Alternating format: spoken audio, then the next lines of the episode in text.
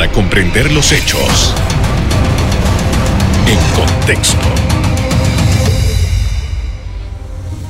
Muy buenas noches, sean todos bienvenidos y ahora para comprender las noticias las ponemos en contexto. En los próximos minutos hablaremos del discurso del presidente Laurentino Cortizo, las cifras durante los primeros nueve meses del 2021 que muestran un crecimiento del 14.9% del Producto Interno Bruto, la reactivación económica, entre otros temas. Para ello conversamos con el, presidente, el expresidente del Consejo Nacional de la Empresa Privada, Severo Sousa. Buenas noches. Muy buenas noches, muchas gracias por la invitación. Gracias por eh, haber aceptado nuestra invitación esta noche. En primer lugar, queremos hablar acerca de lo que eh, usted percibió, de lo que usted eh, ha, ha, podido analizar del discurso del presidente. Sobre todo porque buena parte de lo que él dijo estaba alineado hacia lo que es su propuesta, tal como él lo expresa, para la reactivación económica. Y él está enfatizó en el tema de la infraestructura, que parece ser que va a ser definitivamente la manera en que su gobierno va a impulsar esto. Bueno, yo diría que iniciando por ese lado, eh, el discurso como tal habría que, que ser, sí, claro, en decir que fue un discurso diferente a los anteriores Tal vez creo que trató de hacer un discurso un poco más fáctico, un poco más de hechos, de demostrar lo que ha venido haciendo. Y para eso, pues, eh, la verdad que se hizo un listado bastante largo de obras, hasta mínimas obras que se han hecho en distintas comunidades. Eh, y bueno, eso hizo que el discurso también fuera bastante largo. En cuanto al tema de lo que va a hacer, que es lo que nosotros hemos hecho énfasis en la reactivación económica, yo creo que tendríamos que empezar tal vez por un hecho particular que mucha gente ha pasado por desapercibido. El estado de emergencia nacional, o como sea que se le llamaba, terminó el 31 de diciembre de 2021, lo cual es de alguna manera reconocer que la crisis de salud que estábamos viviendo por la pandemia ha sido superada. No hemos terminado, obviamente, de salir de la pandemia, pero no tenemos la crisis que teníamos antes. Lo que sí tenemos es, y seguimos teniendo, es una crisis económica en la cual tenemos que entrar de lleno en esa reactivación económica de la que tanto se habla y la que creo que tal vez faltó un poco más dar detalles. El presidente mencionó el trabajo que ha estado haciendo junto al sector privado en cuanto a la elaboración de propuestas, la validación de propuestas y donde hay entre 43 a 47 propuestas ya aprobadas, pero que estamos en un proceso un poco demorado de implementación. Y nosotros tenemos que, para poder aumentar ese 8 y pico por ciento que se dice de, incremento de Producto Interno Bruto en el 2022, tenemos que cuanto antes comenzar a hacer implementación de esas propuestas. Creo que sobre eso no se dijo gran cosa, se mencionó solo al principio que se había estado trabajando en eso, se dejó de lado, se dio un gran discurso sobre todo lo que se ha venido haciendo y se habló de nuevas eh, licitaciones que se van a hacer y como bien menciona, se hizo mucho énfasis en el tema de infraestructura. Yo creo en la infraestructura, pero es lo, mismo de siempre, la construcción. Por décadas nosotros hemos venido apostando a la construcción. Y entonces cuando aquí se habla de cambiar modelos, creo que parte de cambiar modelos tiene que ver con eso. Entonces si seguimos apostando a lo mismo, tal vez no sea lo más correcto.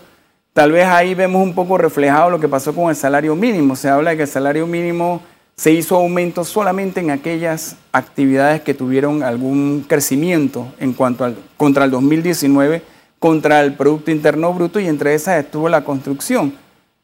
Yo tengo muchos amigos constructores, eh, tengo entendido, según la gente de CAPAC, que la gran mayoría de sus miembros están o, o, estuvieron cerca de la bancarrota o están a punto de o están en un conflicto viendo a ver qué hacen y aquí se menciona que a la construcción le fue bien, entonces tal vez estamos hablando de la construcción de infraestructura pública que no necesariamente tiene que ver con todo el sector, sino con unos cuantos. Y es ahí donde yo creo que la propuesta de salario mínimo eh, fue demasiado política, por no llamarla de otra manera. Fue pensando un poco en, bueno, busquemos un punto medio en el que tratemos de no quedar mal con el sector trabajador ni con el sector empleador y creo que al final se quedó mal porque un aumento entre 1 o 2% para ciertas actividades no es bueno para ningún trabajador, o no creo que lo tomen como bueno, pero sí puede representar un factor importante en contra del crecimiento de algunos de esos sectores que apenas están comenzando a repuntar. Usted en parte ha esbozado cuáles eran sus expectativas del discurso y que no, se cumplieron. Eh, eh, puedo interpretarlo así. ¿Cuáles son los elementos que usted considera que no se consideraron, que no se tomaron en cuenta por parte del presidente? ¿Qué es lo que no dijo que es necesario haberlo dicho? Bueno, uno lo que te comentaba, ¿qué se va a hacer con las 43 propuestas que se hizo con sector privado para implementarlas lo antes posible? ¿Cuál es el plan? Aparte de las reuniones que se están dando, debe haber un plan para que eso se haga lo antes posible. Eso es uno. Lo otro es algunos han criticado, por ejemplo, que el crecimiento, algunos políticos opositores sobre todo, que el crecimiento del que se habla del año pasado de 14.9%, mencionaste, se debe casi un tercio o en su gran mayoría al sector minero. Así es. A una mina en particular. Que en, que en este caso es una mina en particular la que está funcionando. Entonces yo creo que en ese sentido sí, todos los estamentos internacionales, y si de hace tres años nuestro mayor rubro de exportación es el cobre, entonces todo apunta a que debemos enfocarnos desde el punto de vista económico en qué vamos a hacer con esa minería que tenemos eh, aquí en Panamá, cómo la vamos a manejar, cómo se va a hacer para que sea manejado de forma responsable, cómo vamos prontamente a terminar un contrato, una negociación de un contrato que aparentemente se está dando, pero va un poco lento, eh, y que tienen ascuas a mucha gente. Cuando digo mucha gente, Escuché también que alguien decía, bueno, porque el sector minero solamente eh, es negocio para Samina. Y yo creo que, entiendo la parte porque son políticos de oposición, pero creo que también hay que verlo en contexto, como se llama el programa, del país. Esa mina hoy en día es un motor que genera un tercio del, del crecimiento del PIB, como se dijo, genera 39 mil empleos, tiene 1.850 proveedores locales, o sea, compañías de panameños los cuales le da 850 millones de dólares al año. Hay un estudio eh, de Indesa, si no me equivoco, estuve leyendo que dice que incluso por cada dólar que la mina produce, se multiplica 1.6 veces. Entonces, si tenemos esa potencialidad, yo creo que un tema urgente que tenemos que ver es la negociación con esa minera cuanto antes, que sea obviamente lo mejor posible para el país y para que la minera también se pueda quedar y pueda seguir produciendo y buscar la forma en que la que nosotros comenzamos a hacer, hombre, alrededor de ese sector minero un desarrollo como lo han tenido otros países como Chile de forma tal que impacte no solamente a las dos o tres comunidades pequeñas que tienen alrededor, sino a todo el país. Con esto vamos a hacer una primera pausa para comerciales. Al regreso seguimos conversando sobre temas nacionales. Ya volvemos.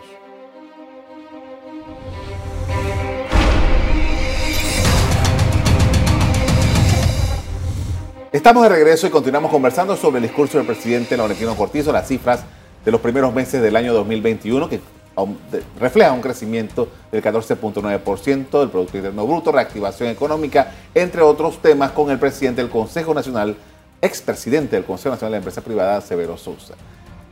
Estamos en una etapa en la que, como usted dijo, hay una mesa establecida, hay algunas algunas personas que han, con las que he conversado durante las últimas semanas dicen, necesitamos agilidad a ese proceso. Eh, Panamá tiene perspectiva, se habla de más o menos un 8%, que nos llevaría al escenario de 2019, que ya no era bueno para muchos en Panamá. Quería saber, con todo esto, el presidente, el impulso, lo que debe pasar, ¿cuál sería las expectativas reales que nosotros podemos tener como ciudadanos frente a nuestro gobierno? Bueno, yo creo que nosotros debemos ser, como siempre, vigilantes, pero sobre todo eh, exigentes en cuanto a la celeridad y la agilidad, como tú bien mencionabas, que debe tener el gobierno para resolver estos temas. Yo vuelvo e insisto, la crisis de salud que estábamos viviendo ha sido superada. Seguimos con una crisis económica que para algunos cada día es peor, para otros más o menos eh, tiene algunos paliativos pero que también yo creo que de alguna manera eh, se disfraza un poco en estos meses, porque obviamente los meses de fin de año son siempre meses muy activos en la economía, la gente gasta mucho, la gente vende mucho, o sea, el comercio anda muy activo, la logística, etcétera, el agro, todos, y creo que por eso puede estar un poco disfrazada y que veremos los primeros meses de este año, llámese enero a marzo tal vez, eh, eh, realmente cuál es nuestra situación. Generalmente ese trimestre es duro para el comercio. Muy duro muy duro para el comercio mm, eh, en general, tanto al por mayor como al por menor. Eh, la zona libre de Colón también sufre en estos meses de un bajón tradicionalmente. Supuestamente la zona libre, supuestamente porque no he revisado bien los números, pero entiendo que la zona libre de Colón el año pasado pues comenzó a mejorar finales de año, pero también habría que meterse y mirar en dónde está mejorando, si es solamente en logística, si es en el comercio también de exportación, de importación y exportación, o en qué está mejorando. Eh, el, el, tema es que yo creo que al final el gobierno, o al principio, como lo queramos ver, el gobierno debe hacer un poco más de énfasis en, de esas 47 propuestas, si es a eso lo que va a apuntar, cuáles se puede él como gobierno comprometer a implementarlas en un primer trimestre, por ejemplo, en un segundo trimestre, así. Y de esta forma poder separarlas y comenzar a implementarlas lo más rápido y pronto posible, de forma tal que comenzamos a ver un poquito de esa luz al final del túnel para mucha gente. Otro tema que yo planteaba y está dentro de las propuestas, por ejemplo, es buscar la forma de, ya sea con la nueva mano de obra a través de los jóvenes que están entrando a trabajar, o se están eh, entrando a la fuerza laboral, eh, buscar la forma de darles un trabajo a esa nueva fuerza laboral joven que si nos ponemos a pensar bien o analizar bien, en el 2020 tradicionalmente todos los años entran varios miles de jóvenes a la fuerza laboral y casi siempre consiguen algún tipo de trabajo, pero en el 2020 no tuvieran esa oportunidad. Esos se juntaron con los del 2021 entonces tenemos un 2022 en el que tenemos que buscar la forma de todo ese cúmulo de jóvenes llevarlos a que tengan una primera oportunidad de empleo antes que busquen una primera oportunidad en la calle de lo que sea, que no sea nada bueno. Uno de los temas que el presidente no hizo ningún énfasis y, llamó la atención porque hizo una, una aseveración muy corta es relativo a la caja de seguro social, que además tiene unas ramificaciones en la economía panameña muy grandes. ¿Qué evaluación haces sobre eso? Bueno, mira, hay los que dicen que el presidente está pateando la pelota en este momento y lo que está buscando es que se acabe su periodo para que le quede el próximo periodo. Yo quiero pensar que no es así. Yo lo que sí creo es que dados los tiempos, va a ser muy difícil que si se decide algo, que yo creo que sí se va a poder llegar a decidir algo porque falta bastante tiempo, eh, se pueda implementar al 100% en este gobierno pero igual, aunque se hubiera implementado al 100% en este gobierno, igual es algo que los próximos gobiernos van a tener que darle seguimiento, porque la Caja de Seguro Social seguramente va a seguir adoleciendo eh, de muchas cosas. Yo no sé si al final lo que va a salir es una nueva ley, eh, debería ser una nueva ley, pero cuando me refiero a esto es que no sé si va a ser una ley que reforme toda la ley de la Caja de Seguro Social, o que como se dice en buen panameño solamente le ponga algunos parches por aquí y por allá, o si vamos a terminar después de que venga la OIT y haga su análisis, que por los vientos que soplan los tiempos dan como para que sea fin de este año. Así es. Eh, y por eso digo, se podrá implementar tal vez en el 2023, que además es un año político, eh, pero le va a tocar al próximo gobierno ver qué hace. Y, y eso que venga a hacer la OIT va a ser la base sobre la cual se va entonces a ver qué medida se va a tomar. Por eso los tiempos no dan realmente para que este gobierno eh, implemente una solución al 100%, pero sí dan para que la discusión se termine, se busque la solución y se comience a implementar. Una cosa que me llamó a mí la atención del discurso del presidente, porque busqué los anteriores, el del 1 de julio del 2021 y de ah, enero del 2021 también. Él hacía énfasis en estas legislaciones que se crearon para traer inversión a Panamá con esto de EMA y tal. Y ahora no hizo ninguna referencia. Hizo una referencia a que se había conseguido creo que dos organismos internacionales que son organismos multilaterales que se van a establecer en Panamá, que ya esa información se sabía, dicho sea de paso. Eh, el foro de, Bloomberg, que ya, ya se sabía también que eso iba a ocurrir. Pero con esto de Pro Panamá, con esto de EMA y tal, eh, tal parece que no tiene noticias el presidente. ¿Cómo usted lo ve? Bueno, yo siempre he pensado que, eh, y este es un tema que no solamente este gobierno, creo que los gobiernos tradicionalmente cuando hablan de la inversión extranjera directa o buscar inversiones, apuntan siempre muy arriba. Eh, y se nos olvida, por ejemplo, yo recuerdo en la administración pasada, cuando me hablaban de que estaban viendo si traían a Amazon eh, o, sea, a esos niveles, ¿no? Eh, cuando, y yo decía, bueno, pero es que debajo de Amazon hay 100 mil compañías que obviamente no facturan lo que factura Amazon, pero que pudieran estar interesadas también en en utilizar eh, la plataforma logística de Panamá para hacer su... Pero bueno, eso no lo buscamos, nos concentramos en... Lo, y yo creo que es un poco también lo que puede estar pasando con EMA y este tipo de, de, legislaciones en las que se buscan grandes empresas, grandes inversiones que se vengan a instalar. Y lógicamente esas grandes compañías en tiempos regulares se toman a veces años para tomar una decisión de moverse de un país a otro.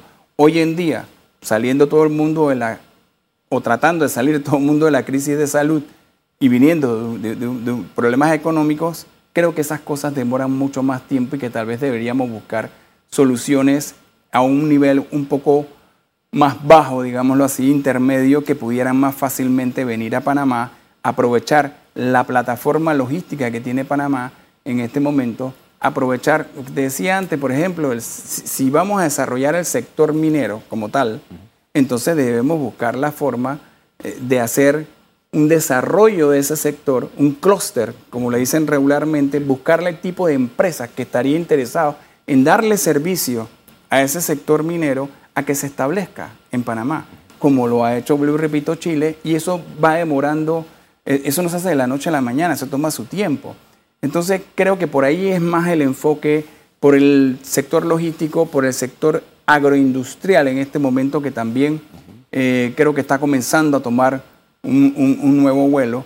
Pero dejemos de lado la construcción. Y cuando digo dejemos de lado la construcción no significa que no le pongamos atención ni que vamos a dejar de construir.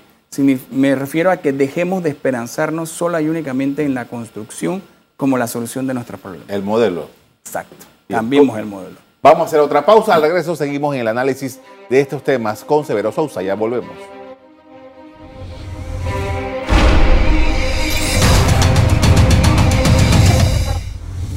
Estamos de regreso y continuamos en el análisis del discurso del presidente Laurentino Cortizo, entre otros temas, con el expresidente del Consejo Nacional de la Empresa Privada, Severo Sousa. Y una de las cosas, uno de los elementos que, eh, del que poco habló, creo que no habló, fue el tema del turismo. Eh, Panamá eh, se ha quedado muy atrás, muy atrás con respecto a otros países del área en materia turística. No ha podido levantarse de ese golpe mortal que recibió en el año 2020. ¿Cómo usted lo analiza? Sí, totalmente de acuerdo. Creo que eso faltó en el discurso y era un poco tal vez lo que yo mencionaba al principio cuando decía que ha sido un discurso diferente, un discurso más fáctico, pero que estuvo bien lo fáctico, demasiado largo y que tal vez debió concentrarse más en, bueno, lo que viene, cómo lo vamos a hacer y cómo vamos a procurar reactivación. Y dentro de eso, y perdón que vuelva al tema de las propuestas, pero en las propuestas está también lo trabajado con el sector turismo, algunos detalles, algunas propuestas para mejorar e incluso incrementar la actividad turística. Y yo creo que tenemos que buscar la forma de realmente eh, mover ese fondo de promoción turística que tenemos, Promtour, creo que así, eh, que no está aparentemente dando los efectos que el sector turismo necesita.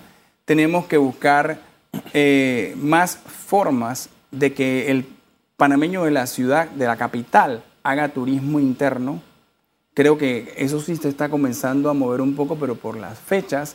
Bueno, ahora viene todo el verano, donde entiendo que muchas eh, escuelas no van a estar dando necesariamente clases eh, extracurriculares o de recuperación, sino que son pocos, o sea que con más razón hay una forma de en que los panameños las familias pudieran comenzar a hacer más turismo interno en la medida obviamente en que sea accesible, en la medida en que no me demore seis horas llegar a un lugar que debería demorarme hora y media, en la medida en que eh, la gente comienza a recuperar confianza, creo que el proceso de vacunación es importante sobre todo ahora que estamos vacunando a los niños más pequeños. Pero definitivamente el grueso del turismo nunca va a ser el turismo local, es el turismo externo y para eso, vuelvo y repito, creo que parte de la clave sería reactivar o activar debidamente ese fondo eh, de turismo y salir de la mano con el empresario de turismo panameño a ver qué otras soluciones se pueden encontrar afuera, adentro, implementarlas lo antes posible y buscar la forma de atraer más turistas. Nosotros acabamos de salir en una lista que sí vale la pena mencionar y promover, y yo no veo que, lo estemos haciendo tanto, en la que solamente somos tres. De hecho, es una lista exclusiva. Y es la lista de países libres de carbono. Nosotros somos el tercer país junto con Surinam y no recuerdo el otro en este momento. Eh, pero somos solamente tres. Hoy en día que se habla tanto de turismo ecológico, de, todas estas soluciones climáticas y demás, o eh, problemas climáticos y demás, Panamá se presenta como una de las alternativas para ese gran número de gente interesada en todos estos temas ambientales. Entonces, es una forma de promoverlo. Así hizo Costa Rica hace un tiempo atrás, cuando se declaró básicamente un país verde y comenzó a atraer una cantidad de gente sobre eh, ese aspecto. Entonces, nosotros pudiéramos también comenzar a tener un plan en esa dirección.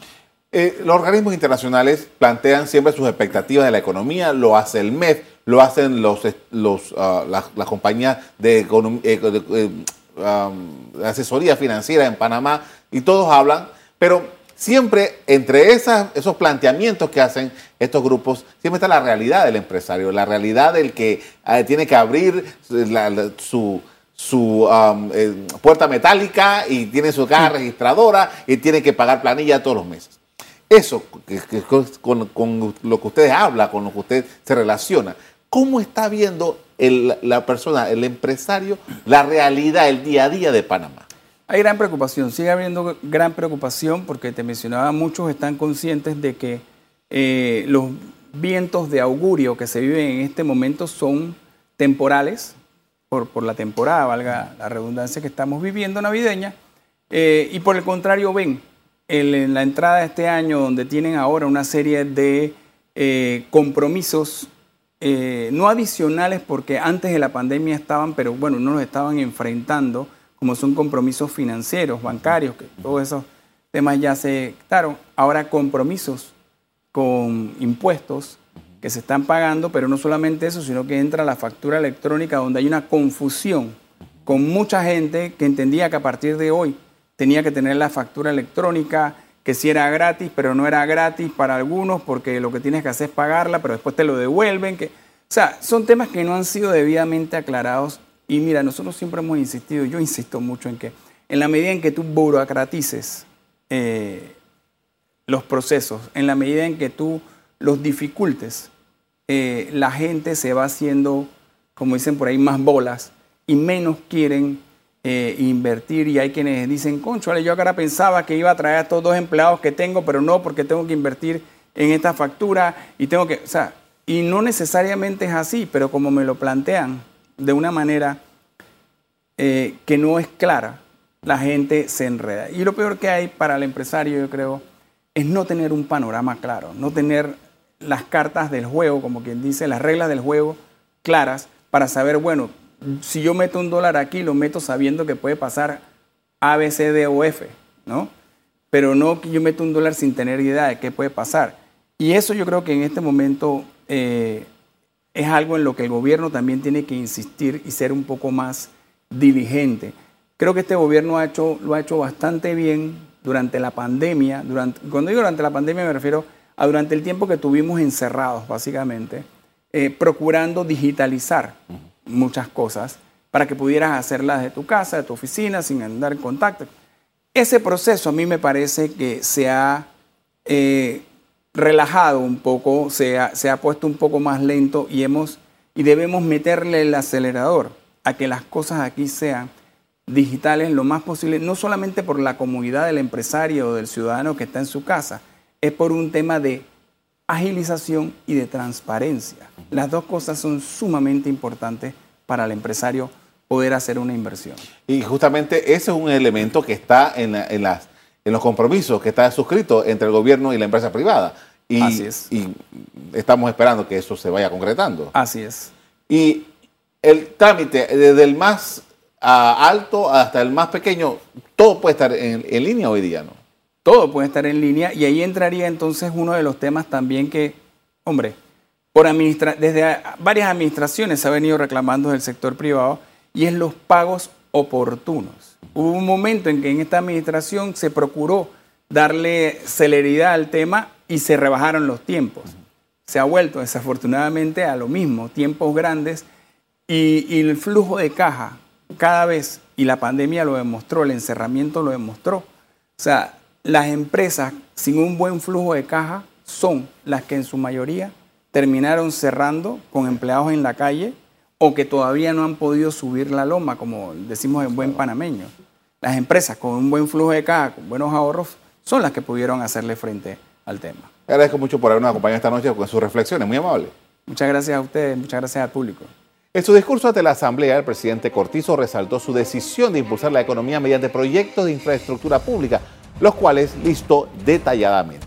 Hasta aquí el programa de hoy. A ustedes les doy las gracias por acompañarnos. Me despido invitándolos a que continúen disfrutando de nuestra programación. Buenas noches.